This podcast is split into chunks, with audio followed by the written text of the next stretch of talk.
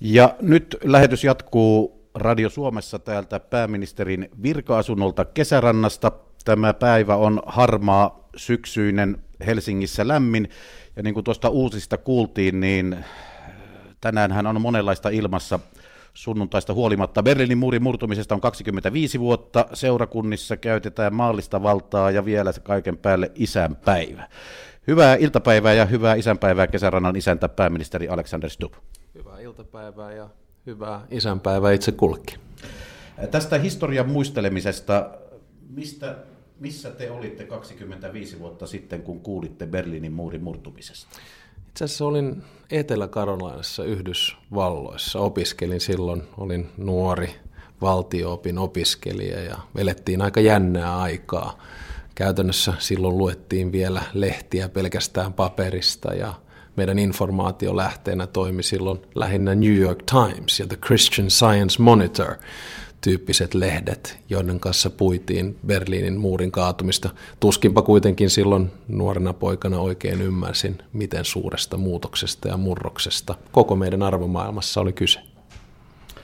Palataan näihin Euroopan asioihin tässä kyselytunnin aikana, mutta sitten tähän toiseen Suomessa tänään tapetilla olevan asian, eli isänpäivään. Kuinka se on sujunut teillä tähän saakka?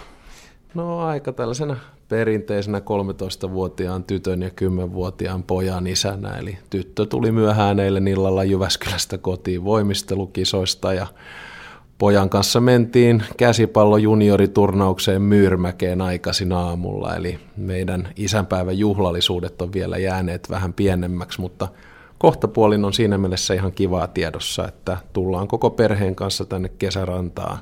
Mun isä tulee myös tänne ja veli ja hänen perheensä. Sitten vietetään oikein kunnon isäpäivää. Tämä on hieno päivä monella tavalla. Mä oon aina ollut erittäin läheinen suhde omaan isääni. Ja hän taas koki siinä mielessä kovia nuorena poikana, että hänen isänsä kuoli, kun hän itse oli 16 vuotta vanha ja joutui siinä vaiheessa lopettamaan koulun, ei päässyt lukioon koskaan ja meidän isä on ollut oikein tällainen roolimalli sitten sekä veljelleni että minulle. On hienoa saada viettää isän kanssa isänpäivää täällä kesärannassa. Puhutaan isänpäivän kunniaksi tästä teemasta kohta vähän enemmän, mutta otetaan mukaan muutkin. Eli täällä on STT-lehtikuvan politiikan toimituksen esimies Johanna Vesikallio. Hyvää iltapäivää ja tervetuloa tänne kesärantaan Kiitos. Tähän lähetykseen. Ja perussuomalainen lehden vastaava päätoimittaja Matilas Turkkila. Terve. Kiitos. Ja Ylen politiikan toimituksen esimies Pekka Ervasti. Puheenjohtajan tehtävä toimittaa siis tänään Petri Kejonen, koska tämä varsinainen Jari Niemelä on tällä hetkellä ansaatulla isänpäivän vuosilomalla. Että hyvää iltapäivää minunkin puolestani, mutta Pekka, isä, tästä isänpäivästä vielä. Niin, hyvää isänpäivää tietysti ja mites meillä isillä oikein menee, tai miehillä yleensä? Pohjoismaathan on tasa-arvokehityksen kärkimaita, mutta miehillä on kaiken näköisiä ongelmia myös me kuolemme kahdeksan vuotta nuorempina ja pojilla on suurempi vaara syrjäytyä. Tietyt kansalaisvelvoitteet, kuten asevelvollisuus, siviilipalvelus, ne koskee vain miehiä. Ja avierotapauksissa myös, näin sanotaan, miehet ovat heikommalla. Miten miehellä menee? Se on varmaan aika yksilöllistä loppupeleissä, hirveän vaikea yleistää meillä miehillä itse kullakin menee välillä hyvin ja välillä huonosti. Välillä tulee sellaisia päiviä, että ei mikään luonnistu tai onnistu. Ja varmaan meillä kaikilla on sellaisia tunteita välillä, että epäonnistuu töissä, epäonnistuu aviomiehenä, epäonnistuu isänä. Se on normaali tunteita, mutta toi yleistäminen isyydestä tai miehisyydestä niin on oikeastaan loppupelissä aika vaikeaa. Kaikki lähtee pitkälti yksilön kautta ja omista henkilökohtaisista kokemuksista ja tietysti aika paljon lähtee myös arvoista ja siitä, millaisena isyyden tuntee. Jokainen isyys on varmaan erilainen. Omalta kohdalta niin on ollut erittäin ylpeä ja onnellinen isä, mutta varmasti minullakin niin kuin kaikilla isillä niin tulee joka päivä sellaisia epätäydellisyyden tunteita, että olenko tarpeeksi läsnä ja mitä lapset tästä tykkää ja ehdinkö tuohon harrastukseen ja sainko murot pöydälle ajoissa ja että ei sitä voi isyyttä yleistää. Me olemme kukin erilaisia isiä. Tänään olen ainakin pari tuollaista poliitikon puheenvuoroa bongannut tuolta uutisvirrasta, jossa on puhuttu siitä, että isiä pitäisi tukea entistä enemmän tässä isän roolissa. Jos puhutaan esimerkiksi vanhempainvapaista, joka käytännössä tarkoittaa tällä hetkellä sitä, että äitiysloman jälkeen voidaan siinä vähän pallotella isä vai äiti vanhempainvapaalle. Käytännössä se on aina äiti. Tuetteko tai kannustatteko isiä ottamaan tätä vanhempainvapaan vastuuta? Kyllä me ollaan yritetty löytää sellainen tasapaino, että enenevässä määrin niin vastuu jaetaan molemmille puolille. Mutta tämä on totta kai myös aika yksilöllistä, että riippuu vähän omasta perhetilanteesta, vanhempainvapaista ja niiden sitten tasottamista. Se olisi totta kai hienoa elää sellaisessa yhteiskunnassa, jossa molemmat voi ottaa yhtä paljon vastuuta, mutta jälleen kerran niin ehkä se välittäminen on siinä se kaikista tärkein ja välittäminen lähtee ihmisestä ja itse kunkin perheen tilanteesta on isiä, jotka ovat avioliitossa, on isiä, jotka ovat eronneet, on isiä, jotka ovat jääneet leskeksi. Se vaihtelee niin paljon, että on hirveän vaikea yleistää. Tähän ehkä mukavasti nyt niveltyy sellainen asia kuin sosiaali- ja terveyspalvelu-uudistus, eli sote. Mennään tähän asiaan ja puhutaan myös samalla sitten hallituksen toiminta- ja toimeenpanokyvystä. Mutta ensin tähän soteen. Perussuomalainen lehden vastaava päätoimittaja Matias Turkkila. Kiitos.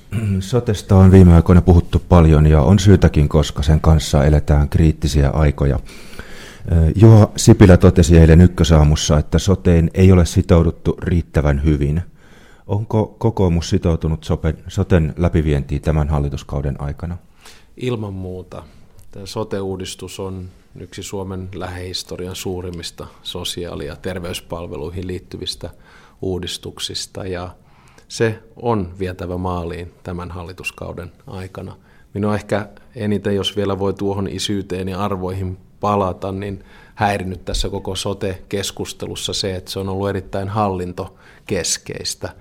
Eli mieluummin kun keskusteltaisiin siitä, millaisia palveluja ihmiset saavat, niin keskustellaan siitä, millaiset nämä hallintorakenteet on. Totta kai ne on tärkeä osa tätä kokonaisuutta, mutta koko sote-uudistuksen keskiössä pitää olla ihminen ja sitä tukee fiksu hallintojärjestelmä ja sitä tukee se, että saadaan terveys- ja sosiaalipalveluja niillä valtion varoilla, jotka on käytettävissä mahdollisimman tehokkaasti. Pekka Ervasti. Niin, ainakin muut neuvottelijat, kun tästä sotesta nyt neuvotellaan, että se on nimenomaan kokoomus, joka tässä nyt jarruttaa ja jumittaa ja yrittää peruuttaa siitä sopimuksesta, joka aikanaan tehtiin. Miksi kokoomus pakittaa sopimuksesta, joka on tehty ja mikä on sen luotettavuus sopimuskumppani? No itse asiassa on tuosta tulokulmasta eri mieltä ja viimeksi keskustelin sosiaali- ja terveysministeri Laura Rädyn kanssa tästä perjantai-iltana kello kahdeksan saadakseni tilannekatsauksen siitä, missä mennään. Se alkuperäinen sopimus puheenjohtajien välillähän oli se, että on olemassa viisi sote-aluetta, jotka hallinnoivat tätä kokonaisuutta ja sen jälkeen lähdettiin neuvottelemaan siitä, että miten nämä palvelut parhaiten hoidettaisiin. Ja näissä neuvotteluissa niin itse kullakin on ollut erilaisia näkemyksiä, mutta minun mielestä on erittäin tärkeää, että ei synny esimerkiksi ylimääräistä hallintorakennetta, niin sanottua maakuntamallia tai vaikkapa hallintohimmeliä siihen väliin. Eli kyllä kokoomuksella erittäin vahva tahtotila sen eteen, että tämä ratkaisu löytyy. Ja kyllä minun täytyy sanoa, että ihan poliittisestikin tämän hallituksen uskottavuuden näkökulmasta niin olisi todellakin hölmöä kaataa tämä sote-ratkaisu. Se on nyt saatava maaliin. Johanna Vesikallio. Tähän sote-uudistukseen lähdettiin osin sen takia, että tämä kestävyysvaje pienenee. Onko näyttöä, että näin tulee nykyisellä tällä sote-ehdotuksella käymään?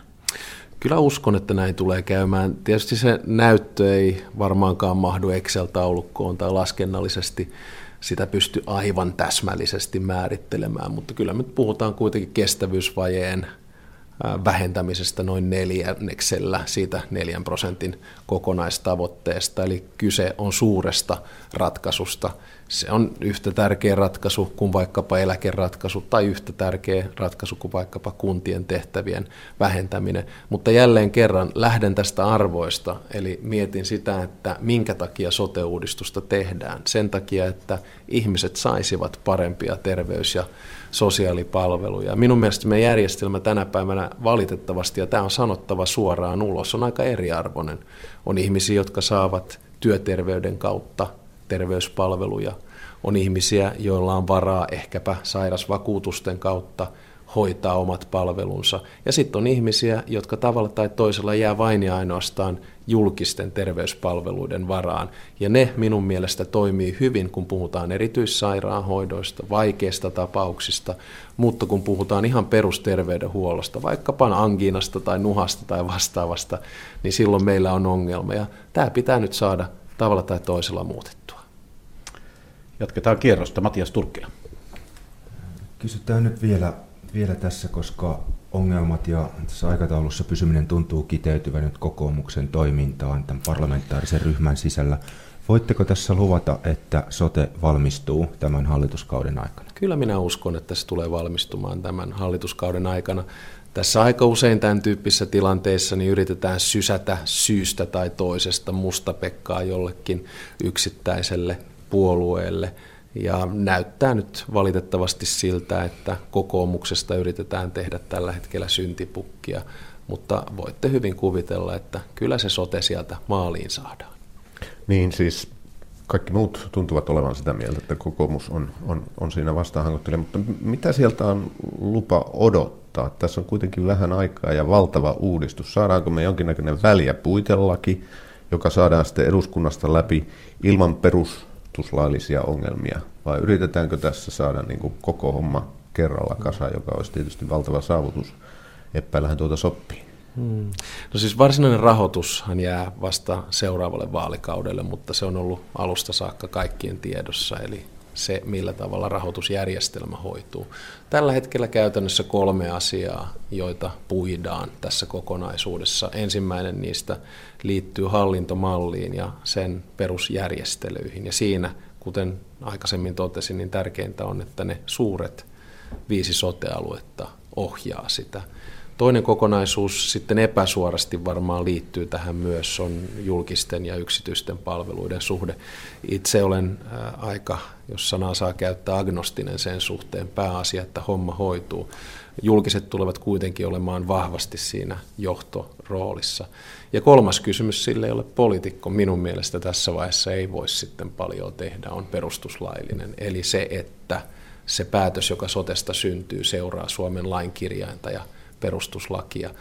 Tämä on vaikea. Nyt täytyy muistaa, että jos tämä olisi ollut helppo, niin tämä olisi hoidettu. Mutta sosiaali- ja terveyspalvelujen uudistusta on suuri, mikä ollaan tehty 2-30 vuoteen. Tämä asia on ensi viikollakin hyvin ajankohtainen, eli pysytään vielä tässä aiheessa. Johanna Vesikallio, STT-lehtikuva.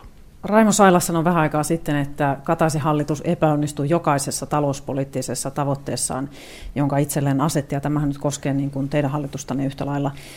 Onko tämä tilanne nyt sellainen, että koska nämä talouspoliittisista tavoitteista ei voida pitää kiinni ja, ja siltä osin on epäonnistuttu, nyt tämä sote on saatava maaliin keinolla millä hyvänsä ja, ja ratkaisu lopputuloksesta huolimatta, jotta voitte sanoa, että hallitus on saanut sentään jotain aikaa?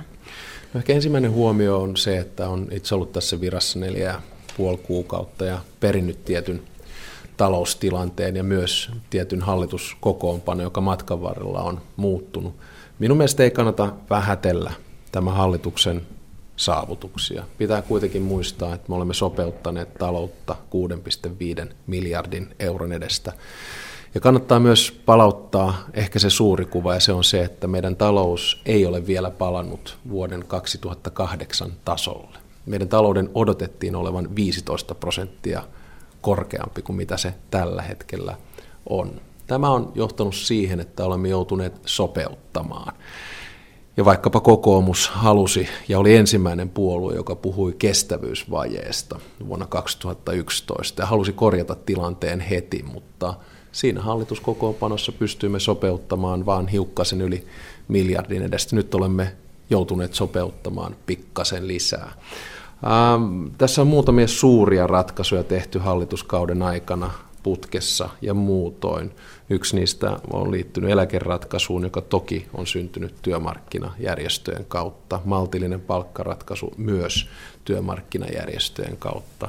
Sitten olemme myös rakentaneet rakennepoliittisen ohjelman, jossa ihan oikeasti puututaan ensimmäistä kertaa pitkään aikaan suomalaisen hyvinvointiyhteiskunnan rakenteeseen. Me olemme panostaneet kuntien tehtävien vähentämiseen ja sosiaali- ja terveyspalveluihin. Me olemme tarkastelleet rakenteellista työttömyyttä.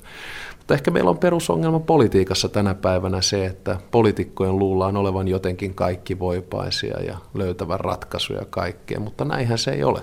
Minun mielestä epäonnistumiset kannattaa myöntää. Onko tämä ollut täydellinen hallitus? Ei tietenkään. Pitää vaan lopettaa se illuusio täydellisestä taloustilanteesta tai täydellisestä politiikasta. Me olemme eläneet kuusi erittäin laihaa vuotta. Se on johtunut sekä ulkoisesta paineesta, eli kansainvälisestä taloudesta, että sitten sisäisestä paineesta. Ehkä se, mikä minua eniten tässä taloustilanteessa ja tulevaisuudessa jännittää, on se, että miten me saamme tämän kääntymään, tämän laivan. Ja minua myös ehkä vähän pelottaa ne oikeastaan tyhjät lupaukset, jotka kuulemme eri puolueilta nyt kohti vaaleja mennessä. Minä en voi valitettavasti luvata mitään muuta kuin hikeä, uurastusta ja ehkä muutaman kyyneleenkin, koska valitettavasti tämä meno tulee jatkamaan. Se on myönnettävä, eli meillä pitää olla realistinen kuva nykytaloudesta. Tämän lisäksi totean kuitenkin, että pitää olla toivoa, pitää olla uskoa siihen, että Suomi lähtee uuteen nousuun, ja sitä nousua me lähdemme nyt huom yhdessä rakentamaan, ei riitelemään. Mikä on opposition ärsyttävin lupaus, minkä no, olette bonganneet, kun niin, sanoitte niin, niitä että ehkä vähän tuossa matka... tyhjät vaalilupaukset? No mä voisin sanoa, että esimerkiksi tämän tyyppiset yrittäjärahastot, jotka, josta Juha Sipilä puhuu kahden miljardin kokoisista tai vastaavista, niin kuulostavat erittäin hyviltä, mutta en oikein ymmärrä, jos valtion taloutta pitää tasapainottaa, että mistä sellaiset rahat löydetään. Toki on valmis tarkastelemaan ja katsomaan kaikkia hyviä vaihtoehtoja, mutta kuten tuossa aikaisemmin totesin, niin olemme sopeuttaneet jo 6,5 miljardin edestä ja meillä on toista vuotta peräkkäin pienempi budjetti kuin edellisenä vuonna, ja näin kävi viimeksi vuonna 1990, tai 1990-luvulla Lipposen ensimmäisen hallituksen aikana. Ehkä peräänkuuluttaisin enemmän nyt malttia kaikilta puolueilta näiden lupausten suhteen, koska politiikan yksi perusongelma on se, että ennen vaaleja luvataan ja sitten ei pystytä pitää lupauksista kiinni. Ja mä korostan erityisesti nyt sitä, että meidän täytyy löytää näitä ratkaisuja yhdessä. Että mä ymmärrän oikein hyvin sen, että on olemassa ideologisia eroja, että on olemassa näkemyseroja siitä, miten Suomi saadaan uudestaan nousuun. Mutta nyt kun vaalit lähenee, niin kyllä tämä kielenkäyttökin on ruvennut olemaan aika rajun puolesta. Minun mielestä on erittäin tärkeää, että me politiikassa toimimme myös arvokkaasti. Ei tätä maata ole koskaan marisemalla nostettu, ei tätä maata ole koskaan riitelemällä rakennettu, vaan me tarvimme yhteishenkeä, talkoohenkeä, sellaista henkeä, jossa kaveria ei jätetä. Matias Turkkila. Ratkaisuja tosiaan tarvitaan, mutta nyt palaa vielä hetkeksi tähän soteen, johon ei ole saatu tähän mennessä tolkkua ja nyt ikään kuin alkaa sitten täkki revetä. Kunnat toimivat ominpäin, eli nyt kunnat ovat alkaneet siirtää omaa palvelutuotantoaan yksityisille. Noin kymmenen kuntaa on ulkoistanut tai ulkoistamassa, parikymmentä selvittää tai harkitsee. Kyse on pitkistä kymmenen vuoden sopimuksista, viiden vuoden sopimuksista, mm, kymmenien miljoonien arvosta. Mistä tämä mielestäni kertoo? Minun mielestä se kertoo siitä, että meidän on saatava sote-maaliin mahdollisimman nopeasti. Meidän on saatava järkevät sosiaali- ja terveyspalvelut, jotka palvelee ihmisiä, jotka ovat myös kustannustehokkaita ja joiden kanssa kunnat voivat elää. Minun mielestä se kertoo siitä, että tämä uudistus on ollut liian kauan putkessa, eikä vain tämän vaalikauden aikana, vaan huomattavasti kauemmin. Olen edelleen luottavainen sen suhteen, että soteratkaisu löytyy seuraavien viikkojen aikana. Pysytään tässä, tässä taloustilanteessa ja Johanna Vesikallio jatkaa. Olisin palannut vielä tähän tosiaan Juha Sipilän eilen ykkösaamussakin esittämään kasvurahastoon ja valtion rooli. Kuuluuko teidän mielestänne valtion tehtäviin toimia tämmöisenä rahastona, joka ottaa markkinoilta velkaa sijoittaakseen riskillä eteenpäin? Ehkä siinä on keskustan ja kokoomuksen suurin ero talouspolitiikassa. Eli minä en ole sitä mieltä, että valtion pitää olla se keskeinen talouden veturi tai kasvattaja. Tiettyjä toimia pitää voida tehdä. Minä uskon paljon enemmän siihen, että valtio investoi vaikkapa koulutukseen, tutkimukseen, teknologiaan ja innovaatioon, mutta ei ole valtion tehtävä valita sitä talousvoittajaa. Tarkoittaako tämä sitä, että tekes on huono asia? Ei, päinvastoin. Tekes on erittäin hyvä. On ilman muuta selvää, että pitää löytyä erilaisia vaihtoehtoja, joissa valtio voi auttaa. Mutta se, että me rupaisimme matalalla valtiokorolla rahoittamaan suomalaisia yrityksiä, niin en tässä taloustilanteessa pidä sitä kovinkaan järkevänä. Pekka Irvasti. Niin, mä palaan siihen Sailaksen arvioon hallituksesta ja todellakin jos katsoo näitä suuria kirjauksia, mitä hallitusohjelmassa on ollut, velan kasvu ei ole taittunut, alijäämä ei ole pysynyt asetetuissa rajoissa, kuntauudistusta ei koskaan tullut, kuntien velvoitteita ei ole saatu karsittua siinä määrin, kun oli tavoite, luottoluokitus on pudonnut. Todellakin sote on nyt viimeinen iso hanke ja tietynlainen uskottavuuskysymys hallitukselle. Jos se kuitenkin nyt sitten ajaa Karille syystä tai toisesta, niin, niin oletteko valmis harkitsemaan uusia vaaleja? Onko se semmoinen paikka? Onko tämä vaihtoehto käynyt edes teidän mielessä? No, kyllä mä pyrin pitämään tämän tyyppiset vaihtoehdot loitolla, koska pääministerin ominaisuudessa pyrin tekemään 24 tuntia vuorokaudesta seitsemän päivää viikosta töitä sen eteen, että me saamme toimintakykyisiä hyviä päätöksiä, että me saamme talouden uudestaan nousuun. Tämä on ratkaisukeskeinen ammatti, eli jokaiseen pulmaan ja ongelmaan pyritään hakemaan ratkaisu. Joskus ne löytyy, joskus ei, joskus onnistutaan, joskus epäonnistutaan. Ja silloin kun epäonnistutaan, niin pitää myöntää. Valtiovelan taittuminen, siinähän tavoitteeksi on asetettu 2017-2018, sen takia nämä tiukat toimenpiteet – on tehty, eivät taittuneet vuonna 2014-2015. Ja tämä johtui pitkälti siitä, että tilannekuva niiden kuuden puolueen kesken, jossa, jotka säätytalolla istuivat hallitusneuvotteluissa vuonna 2011, ei ollut samanlainen. Jos silloin oltaisiin myönnetty meidän talouden tila, jos oltaisiin ymmärretty, mikä se talouden tila oli, niin olisi sopeutettu varmasti huomattavasti pidemmälle. Alijäämä taas, niin siinähän kuitenkin ollaan pysytty EU-kriteerien kolmen prosentin alapuolella ja pysytään tänäkin vuonna. Meidän valtion velka nousee sinne 60 prosentin rajalle bruttokansantuotteesta, joka on liian korkea, mutta kuten tuossa totesin, niin saadaan kääntymään. Kuntauudistus. Ihan oikeassa olette siinä, että varsinaista kuntauudistusta ei saatu tehtyä mutta sekin on osoitus siitä, miten vaikeaa se on. kuntien tehtävien karsiminen toki onnistunut, mutta sosiaali- ja terveyspalveluiden uudistus, niin se olisi erittäin tärkeää saada tämän hallituskauden aikana maaliin. Pysytään vielä tässä teemassa. Matias Turkkila, perussuomalainen lehti. Jyrki Katainen tuli tämän viikon aikana aika poikkeuksellisella lausunnolla ulos. Hän totesi, että suurin syy Suomen ahdinkoon on yksinkertaisesti liian laaja hallituspohja. Ja pitkään hän tilanteesta syytettiin pienpuolueita, mutta eh, nyt tilanne on, on muuttunut, mutta yhteistyö ei edelleenkään suju ja nokittelu sen kun yltyy. Onko tämä hallituskauden aikana oikeastaan koko ajan ollutkin kyse siitä, että kokoomus ja SDP ovat vain poliittisesti liian kaukana toisistaan? No, kyllä me tietenkin poliittisesti ollaan demareiden kanssa aika kaukana toinen toisistamme, mutta tässä hallituksessa eri ominaisuuksissa mukana olleena, niin uskaltaisin väittää, että ehkä se luottamuksen puute, joka meillä oli ensimmäisen vuoden aikana, oli aika kova. Mutta sitten lähdettiin rakentamaan luottamusta ja uskaltaisin väittää, että pari vuotta ja nyt tätä kolmattakin, niin mennään ihan hyvin eteenpäin. Se hallitus, joka syntyi kesällä 2011, niin oli toki monisäkeinen. Oli kuusi puoluetta, kolme käytännössä keskusta oikeistolaisia ja kolme keskusta vasemmistolaisia. Tilannekuva oli erilainen. Täytyy muistaa, että oltiin silloin tilanteessa, jossa keskusta ei syystä tai toisesta pystynyt kautta halunnut tulla hallitukseen ja sitten keskustan mukaanolon esti loppupelissä vihreiden puoluevaltuusto. Ja pitää myös muistaa, että perussuomalaiset eivät halunneet siinä vaiheessa ottaa vastuuta, hallitusvastuuta. Eli vaalitilanteen takia perustimme tämän tyyppisen hallituksen. Ja on myös aika harvinaista, että tästä hallituksesta on käytännössä yksi kolmasosa puolueista poistunut.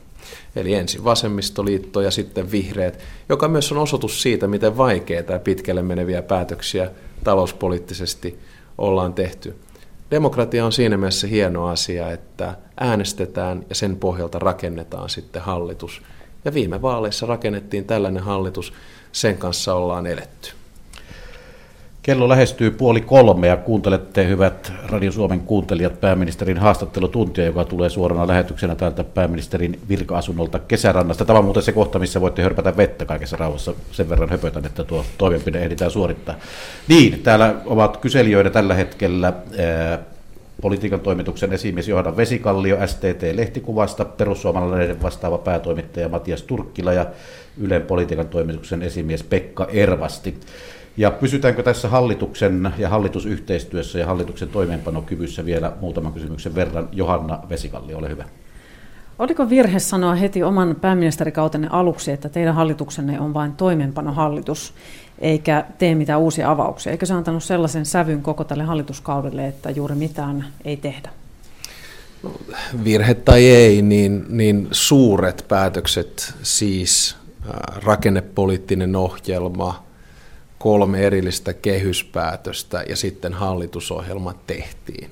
Ja tämä on siinä mielessä ehkä poikkeuksellinen hallitus ollut, että yleensä hallitukset ensimmäisen kolmen vuoden aikana tekee ne päätökset, joista hallitusohjelmassa sovittiin. Tämä taas on mennyt vähän toistepäin. Ensimmäisen kolmen vuoden aikana pyrittiin päästä yhteisymmärrykseen siitä, mitä tässä tehdään. Ja nyt viimeisen vuoden aikana pannaan ne päätökset toimeen.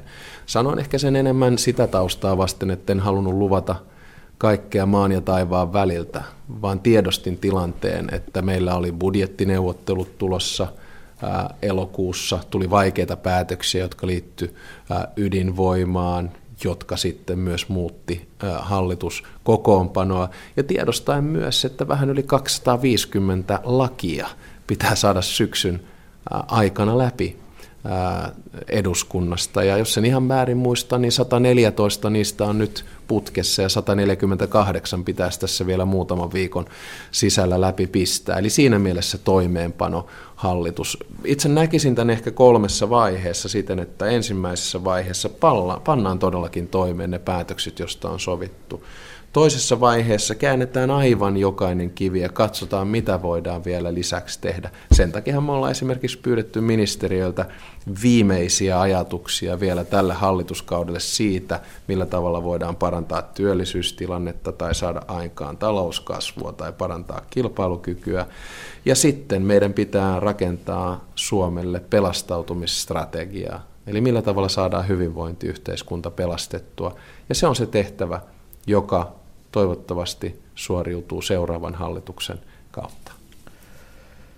Niin, Pekka Ervasti, mennäänkö nyt tähän asiaan, kun ministeriöt ovat tosiaan, niin kuin tässä pääministeri kertoi, niin hallituksen kiviä. patistamina pa- yrittäneet miettiä näitä kasvua edeltäviä toimenpiteitä. Niin, käännellään kiviä ja katsotaan eteenpäin. Hallitus siis etsii keinoja, joilla voidaan niin kuin talouskehitystä parantaa, muun muassa ostovoimaa nostaa. Tässä mainittiin tuo Sailaksen kirjoitus, siellä oli yhtenä esimerkkinä tämä työeläkemaksujen alentaminen määräajaksi tai, tai jollakin osalla. Onko se nyt sellainen, joka mahdollisesti voisi vielä olla toteuttamiskelpoinen tämän hallituksen aikana? Miten te suhtaudutte tähän? No oikeastaan kaksi huomiota. Ensimmäinen on se, että nyt ei kannata ehkä nostaa oletuksia tai odotuksia liian korkealle. Mieluummin pidetään ne odotukset matalalla ja sitten, jossa on, jos on yllättämisen varaa, niin yllätytään. Ja toinen, haluaisin myös olla aika varovainen sen suhteen, että Raimo Sailaksen tai kenenkään vastaesitettyjen ajatusten pohjalta lähdetään laatimaan pidempää listaa. Nämä on sellaisia asioita, että me katsotaan sitten ministeriöiden raporttien ja ehdotusten pohjalta yhdessä hallituksessa ja katsotaan, mikä olisi siis soveltuvin tapa saada ostovoimaa parannettua tai saamaan meidän vientiä parannettua. Yhtä kaikki, tapahtuipa mitä tahansa, niin nyt pitää muistaa, että nämä ei ole sellaisia poppaskonsteja, jotka tapahtuu yli yön viikossa, kuukaudessa, vaan on vuosia kestävistä trendin muutoksista kyse. Meidän taloustilanne tällä hetkellä on heikko Komission viimeisimmän ennusteen mukaan tälle vuodelle meidän talous supistuu 0,4 prosenttia, kun sen piti kasvaa 0,2 prosenttia. Meidän täytyy päästä takaisin kasvuuralle ja sitä varten ihan jokainen kivi käännetään. Mutta mä haluaisin jälleen kerran korostaa, että valtio, julkinen sektori luo puitteet sille kasvulle, mutta varsinainen kasvu syntyy suomalaisten yritysten, suomalaisten yrittäjien ja suomalaisten työntekijöiden kautta ei julkisen talouden. Tämä on yksi konkreettinen esitys. Onko teillä siitä oma näkemys? Olisiko se toteuttamiskelpoinen? Tässä oli nyt, että tämä vei pitkän prosessin, mutta hallituksella ei ole kuin puoli vuotta aikaa, ei sitäkään. No, siis minun mielestä Raimo Sailakselta tulee usein erittäin hyviä, osittain radikaalejakin ajatuksia. Monesta niistä pidän, toiset niistä minun mielestä ovat epärealistisia. Katsotaan nyt.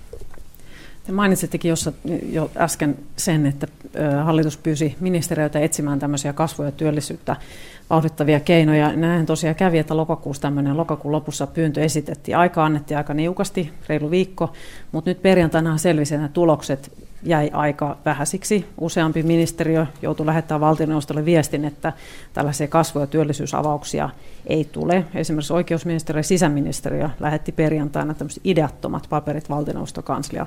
Uskoitteko te tosiaan, että ministeriöt keksisivät viikossa jonkun viisasten kiven Suomen nostamiseksi, vai mistä tässä oli kysymys? En oikeastaan uskonut, että viikossa keksii viisasten kiveä, mutta totesin, että kaikki kivet pitää kääntää ja katsoa vielä, löytyykö mitään, mitä voitaisiin tämän hallituskauden aikana tehdä, ja sen takia on pyrkinyt pitämään myös odotukset aika matalalla. Se, että oikeusministeriöstä ei välttämättä löydy kasvun aineksia juuri nyt tai sisäministeriöstä, niin se kai ei ole hirveän yllättävää. Toisaalta sitten työ- ja elinkeinoministeriöstä löytyy varmasti paljon sellaisia erilaisia toimenpiteitä, joita voidaan tehdä. Tästä kotimaan taloustilanteesta vielä ehkä, ehkä kysymys kaksi ja sitten mentäisiin tähän EU- ja Kreikka-talousasioihin ja pitäisi vielä ehtiä puhua ulko- ja turvallisuuspolitiikastakin, mutta, mutta tästä talvivaarasta puhuttiin ainakin muutama sana tuossa kahvilla ennen kuin, ennen kuin tähän lähetykseen mentiin. Millä, minkälaisia ajatuksia ö, muutaman yön jälkeen, sen jälkeen kun tämä yksi Suomen yrityshistorian suurimmista katastrofiuutisista tuli, niin minkälaisia ajatuksia pääministerillä on tällä hetkellä siitä? No, tämä oli meille kaikille varmasti vaikea viikko, ei vähintään kainuulaisille ja sotkamolaisille ja niiden perheille, jotka on tavalla tai toisella kiinni talvivaarassa työntekijöinä tai muutoin. Millaisia ajatuksia hallituksen puolelta me ryhdyimme pikaisesti toimenpiteisiin. Se on ilman muuta selvää, että olemme seuranneet ja toimineet tämän tilanteen päällä jo vuoden päivät. Ne keskeiset kolme tointa, joita tehdään, liittyvät ensiksi ympäristöön, toiseksi työpaikkoihin ja kolmanneksi kaivostoiminnan varmistamiseen tulevaisuudessa. Ja nyt maltilla askel askeleelta lähdetään rakentamaan tätä kokonaisuutta ja pyrimme auttamaan kaikin mahdollisin keinoin. Tähän liittyen niin aion itse vierailla Talvivaarassa perjantaina saadakseni paremman tilannekuvan, ymmärtääkseni mitä on tapahtunut. Haluan kuunnella, haluan oppia, haluan keskustella talvivaaralaisten, kainuulaisten kanssa ja otan tietenkin mukaan asianomaiset ministerit tälle matkalle. Onko tästä kotimaan politiikasta vielä ehkä sen verran, että jos heittää katsetta seuraavaan hallitukseen, tässä nimittäin politiikan joulutaukokin on kohta puoliin lähestymässä ja ja tällaista seuraavan hallituksen agendaa aletaan aika voimakkaasti ainakin julkisuudessa rakentamaan jo nyt ja sitten varsinkin tuon joulutauon jälkeen, niin Pekka, sormi pystyssä.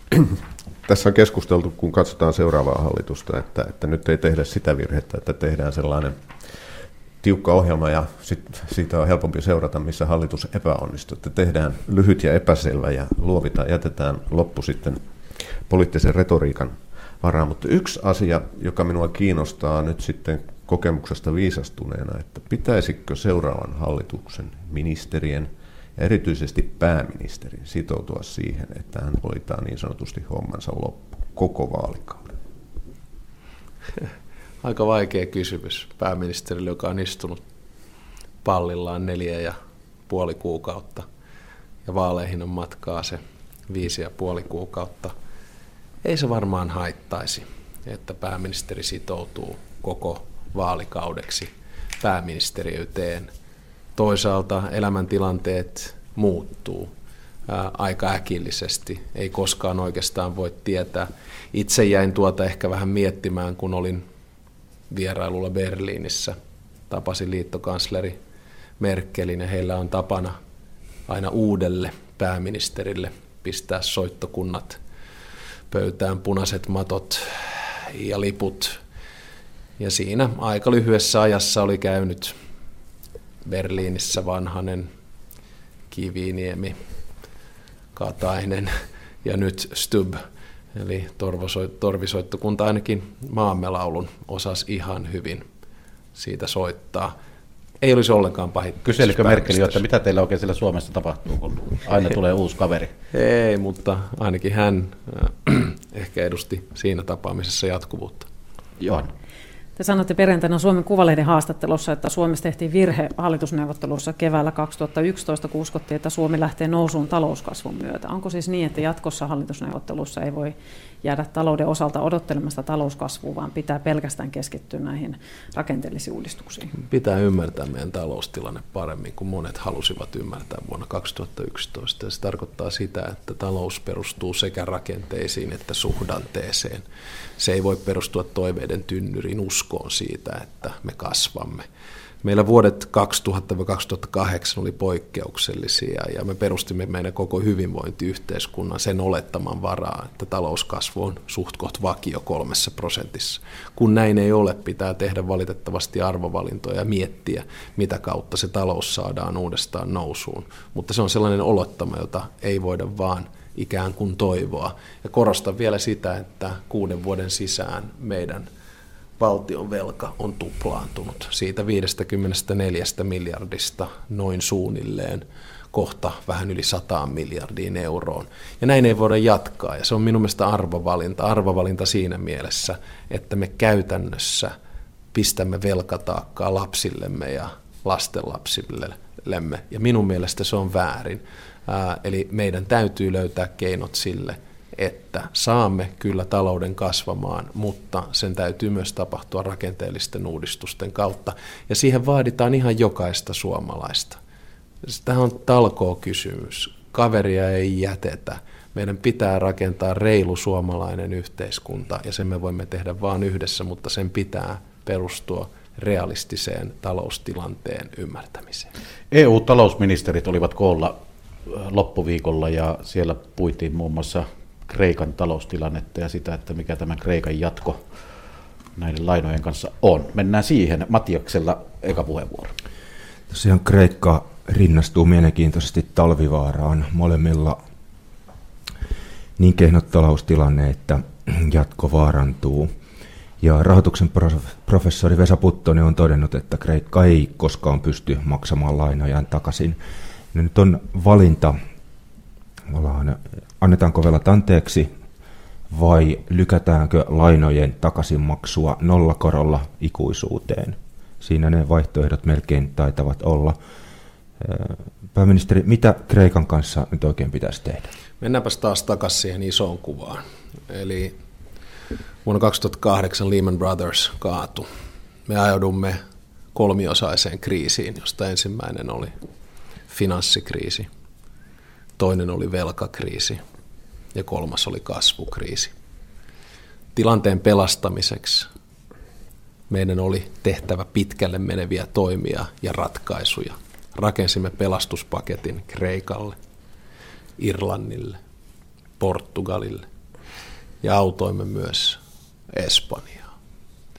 Näin kuusi vuotta myöhemmin, niin kun katsoo niitä päiviä vuonna 2011 tai jopa 2012, jolloin oltiin vaakalaudalla sekä euron tulevaisuuden että Euroopan talouden näkökulmasta ja miettiä, että teimmekö silloin oikeita ratkaisuja vai ei, niin uskallan väittää, että ei se ihan mönkään mennyt. Numero yksi, Irlanti on tehnyt paluun markkinoille, maksaa velkojaan takaisin ja kasvaa muun muassa nopeammin kuin Suomi. Numero kaksi, Portugali on tehnyt paluun markkinoille, maksaa velkojaan takaisin ja kasvaa nopeammin kuin Suomi. Numero kolme, Espanjaa ei tarvinnut koskaan viedä markkinoilta pois ja he ovat saaneet pankkisektorinsa uudestaan kuntoon. Murheen kryyninä meillä on edelleen Kreikka, jonka osuus koko euroalueen taloudesta lienee sellainen kaksi prosenttia. Mutta niiden tointen pohjalta, joita silloin tehtiin, siis pelastuspaketit ja lainsäädäntö, niin estettiin sen tyyppinen kriisi, jota me ei olla Euroopan taloudessa tai rahoitusmarkkinoilla pitkään pitkään aikaan nähty. Nouseeko Kreikka tuolta vielä? Kylläpä varmasti. Millaisten järjestelyjen kautta siitä ei voida ihan varmoja vielä tässä vaiheessa olla. Siellähän on myös aikamoinen poliittinen myllerys menossa sen tyyppisten puolueiden kanssa, jotka vaativat velan anteeksiantoa kokonaisuudessaan ja sen tyyppisten poliitikkojen – jotka taas ovat olleet vastuullisia tämän koko kriisin aikana. Tässähän olette perussuomalaisen lehdestä kaikella kunnioituksella, niin tietysti on pudonnut pohja pois perussuomalaisen puolueen kritiikiltä, joka liittyy euroon ja EU-hun ylipäätään. Mutta näkisin näin, että kyllä Kreikankin ongelmiin löytyy ratkaisu onneksi. Perussuomalaisten eurokritiikki näyttää ainakin tämän päivän Helsingin Sanomiin myöskin siirtyneen. Siellä Sixten Korkman toteaa, että olemme euron kanssa umpikujassa ja hän kuvaa Suomen eurotaivalta tragediaksi. Ovatko rahaliiton päivät luetut, mikäli näitä, tätä, mistä kuuntelee? Ehkä tuota kuitenkin tähän välihuutona toteaisin sen, että Sixten Korkmanin rinnastaminen perussuomalaisiin ei välttämättä ole ihan reilua – siis kumpiakaan kohtaan, perussuomalaisia tai Sixten Korkmania. Uskonpa, että Sixten Korkmanilla on pitkälle meneviä ajatuksia siitä, millä tavalla euron talouskoordinaatiota tai euroa voisi ylipäätään kehittää. Ne ovat sen verran pitkälle meneviä, että sen tyyppisiä päätöksiä ei ole realistista nähdä vaikkapa Suomen toimesta tai Euroopan unionin instituutioiden toimesta ylipäätään. Hänen kirjansa eurosta on muuten erinomainen analyysi siitä, millaisia rakenteellisia ongelmia on. Ja se peruslähtökohtahan EUn, euron ongelmassa on se, että on yhteinen rahapolitiikka, mutta talouspolitiikka jäsenmaissa on erittäin hajanainen. Itse uskon, että itsenäinen rahapolitiikka säilyy pitkälti sellaisenaan ja sitä ohjaa Euroopan keskuspankki, kun taas talouspolitiikan koordinaatiota jäsenmaiden kesken vahvistetaan. Kaksi kysymystä vielä tästä EU-taloustilanteesta Kreikasta. Ensin Johanna Vesikallio ja sitten Pekka Ervasti. EU-komissio ennusti tällä viikolla, että Suomen talouskehitys on yhä heikompaa kuin euroalueella keskimäärin. Suomen lisäksi vai Italia ja Kyproksen talouden odotetaan painumaan pakkasella. Onko tässä nyt käynyt niin, että Suomi on pysyvästi tipahtanut pois sieltä kolmen A-sarjasta ja, ja valahtanut tämmöistä Italia ja, ja Kyproksen tyyppisten maiden joukkoon? Ei tietenkään. Kyllä me tästä vielä noustaan. Siis tosiasia on se, että Suomi nousi 90-luvun alusta tuonne vuoteen 2010 saakka sellaisesta top 30 maasta top 3 maaksi. On ylpeänä saanut kiertää muelmaa ja kertoa Suomen onnistumisen resepteistä. Ollaan puhuttu meidän kilpailukyvystä, koulutuksesta, ympäristöstä, tasa-arvosta, sananvapaudesta – vähiten korruptoituneesta maasta, vähiten epäonnistuneesta maasta ja niin edespäin. Ja osa tätä onnistumista oli varmasti se, että päästiin kylmän sodan kahleista irti, päästiin toteuttamaan sen tyyppistä talouspolitiikkaa, mitä ei oltu aikaisemmin voitu tehdä, ja oikeasti avasimme taloutemme niihin aikoihin. Sitten meillä oli mukana myös vähän onnea, erittäin vahva metsäteollisuus, vahva IT-sektori Nokian myötä. Ja kaikki romahti siinä 2008 vuoden lieppeillä. Eli on ollut ulkoista painetta, pikkasen huonoa säkää, on ollut meidän teollisuuden rakenteellista uudistusta, mutta on ollut myös sitä, että me olemme eläneet yli varojemme. Ja nyt me pyrimme korjaamaan sen, että emme elä velaksi, emme elä yli varojemme ja pyrimme luomaan sellaisen yhteiskunnan, jossa kannattaa yrittää ja saamme syntymään uutta suomalaista kasvua ja sitä kautta saamme Suomen uudestaan nousuun. Eli suora vastaus, emme ole vaipumassa mihinkään alempaan kastiin. Juuri nyt meillä on vaikeaa, mutta tästäkin noustaan ja aivan varmasti.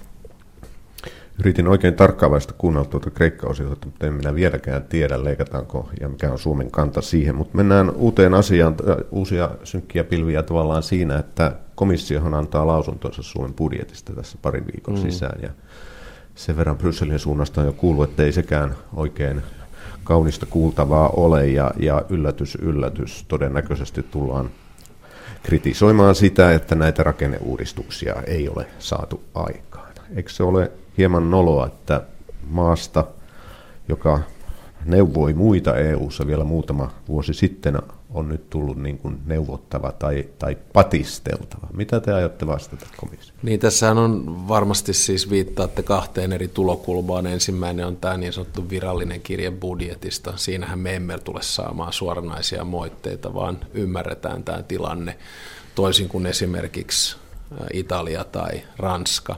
Toinen liittyy sitten taas tähän rakennejäämään, joka meillä on kasvanut ja kasvamaan päin, jossa siis pitäisi pysyä 0,5 prosentissa, mutta ollaan nousemassa 1,1 prosenttiin. Minun mielestä on hyvä asia, että myös meidän rakenteellisissa uudistuksissa on kaksi ulkoista painetta. Ensimmäinen niistä on komissio, joka puuttuu nimenomaan rakennejäämään, ja toinen sitten luottoluokittajat. Minun mielestä kannattaa kuunnella erilaisia tahoja silloin, kun rakennetaan suomalaista yhteiskuntaa ja suomalaista taloutta. Onko se noloa? Ei missään nimessä. Minun mielestä se on herätyskello sille, että meillä ei tällä hetkellä ole hyvää taloustilannetta ja meidän pitää jatkaa korjausliikkeitä. Mennään sitten ulko- ja turvallisuuspolitiikkaan. Ukrainan kaos jatkuu. Tuoreet uutiset kertovat, että Itä-Ukrainan Donetskissa on kuultu yöstä alkaen kiivasta tykistötulta ja pakotteet ovat voimassa lännen ja Venäjän välillä. STT-lehtikuva Johanna Vesikallio. Niin kuin tuossa äsken uutisissa kuultiin, niin Berliinin muurin murtumisesta on tosiaan tänään kulunut 25 vuotta. Onko Eurooppa mielestäni tällä hetkellä Ukrainan kriisin keskellä turvallisempia tulevaisuuteen valoisammin katsova kuin 25 vuotta sitten, vai ollaanko edelleen tämmöisen kylmän sodan aatossa? Varmaan 25 vuotta sitten oltiin aika pitkälti epätietoisuuden vallassa. Berliinin muuri todellakin murtui päivälleen tänään ja siitähän meni kuitenkin vielä parisen vuotta ennen kuin Neuvostoliitto hajosi. Silloin tehtiin oikeita ratkaisuja, vaikka ne oli vaikeita. Saksojen yhdistyminen ja sitten keski- ja itä-eurooppalaisten maiden EU-jäsenyys ja NATO-jäsenyys oli esimerkkejä siitä, miten voitiin vaikeassa tilanteessa lännettää tai integroida sellaisia maita, jotka olivat olleet sortovallan alla vuosikymmeniä. Turvallisuuden tunne varmasti kasvoi EU-jäsenyyksien myötä ja tulimme sellaiseen välitilaan vuodesta 1995, jolloin Suomesta, Itävallasta ja Ruotsista tuli EU-jäseniä vuoteen 2008. Aika paljon oikeastaan muuttui vuonna 2008 Georgian sodan myötä. Silloin etupiiriajattelu, valtapolitiikka ja sotilaallinen toiminta palasi Euroopan rajoille uudestaan. Toki oli ollut Jugoslavian sotaa siinä välissä, sitä unohtamattakaan. Mutta nyt elämme aika epävakaata aikaa Euroopan rajoilla, siis ei vain Ukrainassa, mutta myös Irakissa, Syyriassa ja vaikkapa Libyassa. Onko Eurooppa turvallisempi paikka nyt kuin 25 vuotta sitten? Uskallan silti väittää, että on, mutta kyllä meillä on tässä edessä valitettavasti pidempikin aikainen epävakausjakso, joka lähti liikkeelle noin vuosi sitten Maidanin aukealta ja johtaa valitettavasti nyt kahteen, mahdollisesti kahteen jäätyneeseen konfliktiin, joista yksi on Krimin niemimaalla ja toinen Itä-Ukrainassa. Mikä on teidän oma tilannearvionne siitä, että nyt kun tuota tykistötulta on kuultu tuolta Itä-Ukrainassa, Donetskissa, niin onko siellä tämä tulitauko hapertumassa? No, tulitauko on ollut suhteellinen käsite jo pidemmän aikaa, koska niin. kolme neljästä ihmistä on tulitauon aikana kuollut, mutta se, että on nyt selvästi merkkejä taistelutilanteista on entistä huolestuttavampaa. Jos kuitenkin optimistina voin todeta, niin on ollut kaksi hyvää uutista ja yksi huono uutinen viime viikkojen aikana.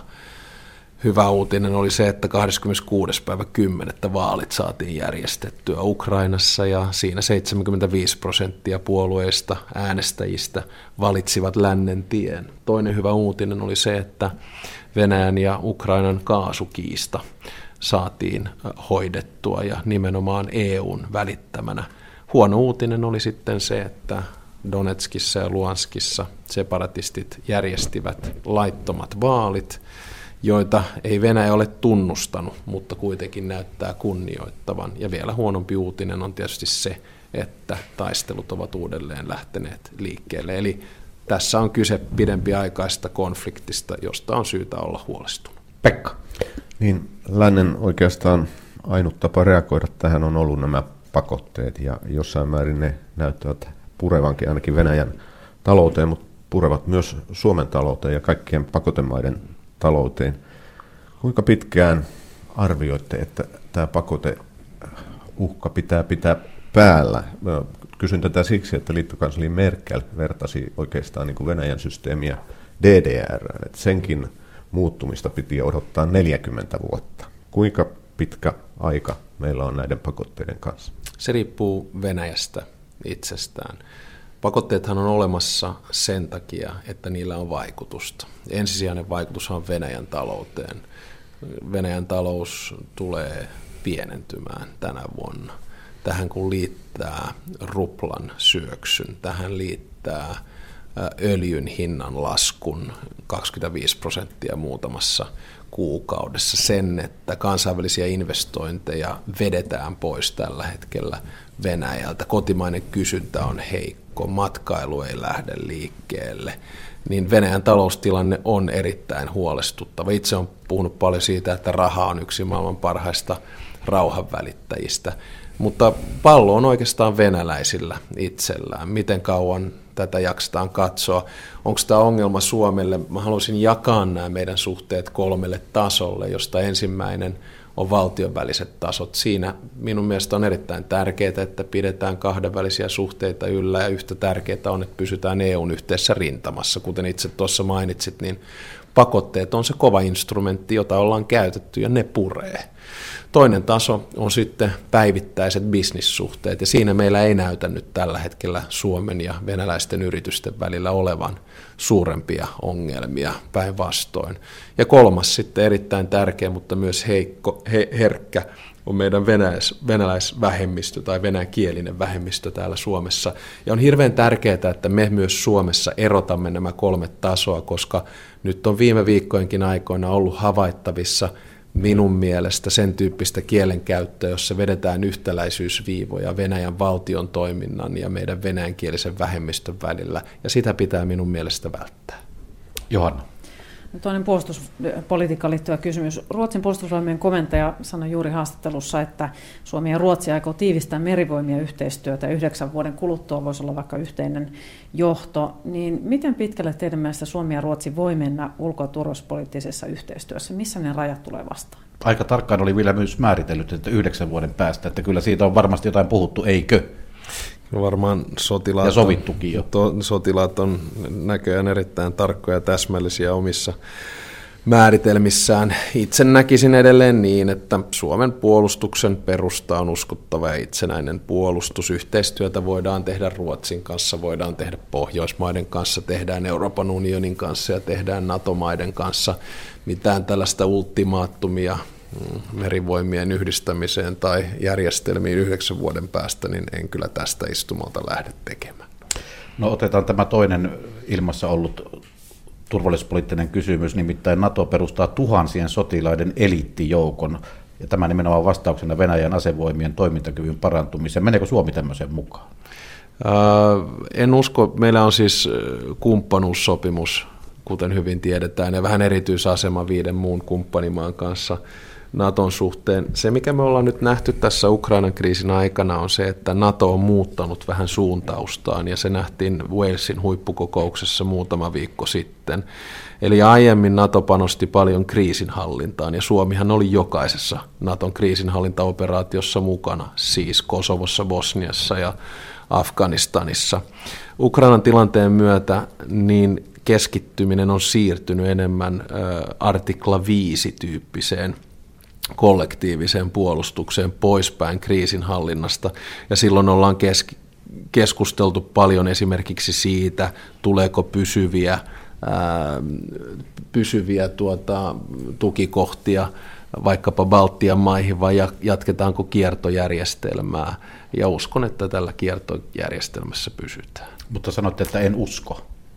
Siis, että ei ole Suomi menossa. Joo, ei, ei, ole ei, mukaan ei, menossa. Selvä. Matias Turkkila, terrorismista. Meillä on kaksi minuuttia aikaa vielä. Pitkä kysymys yrittää ehtiä. Tuon terroristijärjestö ISISin nimessä... Kehotan pitämään vauhtia. Jo, iskettiin äskettäin Kanadan parlamenttiin. Australiassa pidätettiin 15 ihmistä. Tarkoituksena oli mestata sattumanvaraisia ihmisiä. Toissapäivänä Britanniassa pidätettiin neljä ihmistä – heidän aikomus oli surmata kuningatar Elisabeth ja Norja puolestaan nosti äskettäin valmiutta. Sielläkin oli tarkoitus surmata sattumanvarainen ihmisiä. Mikä on tällaisen iskun todennäköisyys Suomessa? Miten tällaiseen varaudutaan? Tällaiseen varaudutaan totta kai jatkuvasti isiltyyppisen toiminnan haasteena on se, että se ei ole samalla tavalla suunnitelmallista tai laajamittaista kuin perinteinen terroritoiminta, jossapa vaikka soluttaudutaan ja rakennetaan pommeja, vaan se on aika summittaista, tämän tyyppisiä väkivallan tekoja, murhia, mestauksia. Ja siinä mielessä niin ennakoiminen on vaikeaa, mutta en näkisi Suomen näkökulmasta nyt tässä vaiheessa tänään yhtä huolestuttavia piirteitä kuin mitä ehkä muualla Euroopassa. Hyvä. Minä kiitän pääministeri Alexander Stubbia siitä, että päästiin jälleen tänne kesärantaan tekemään tämä isänpäivän pääministerin haastattelutuntia. Kiitoksia myös kaikille kyselijöille. Isänpäivä jatkuu ainakin täällä kesärannassa lippu näytti liehuvan pihalla, että tänään sitten muuta kuin lippua salkoon, jos ei ole vielä sitä ehtinyt laittaa. Kiitoksia pääministeri. Kiitos oikein paljon ja vielä kerran hyvää isänpäivää kaikille.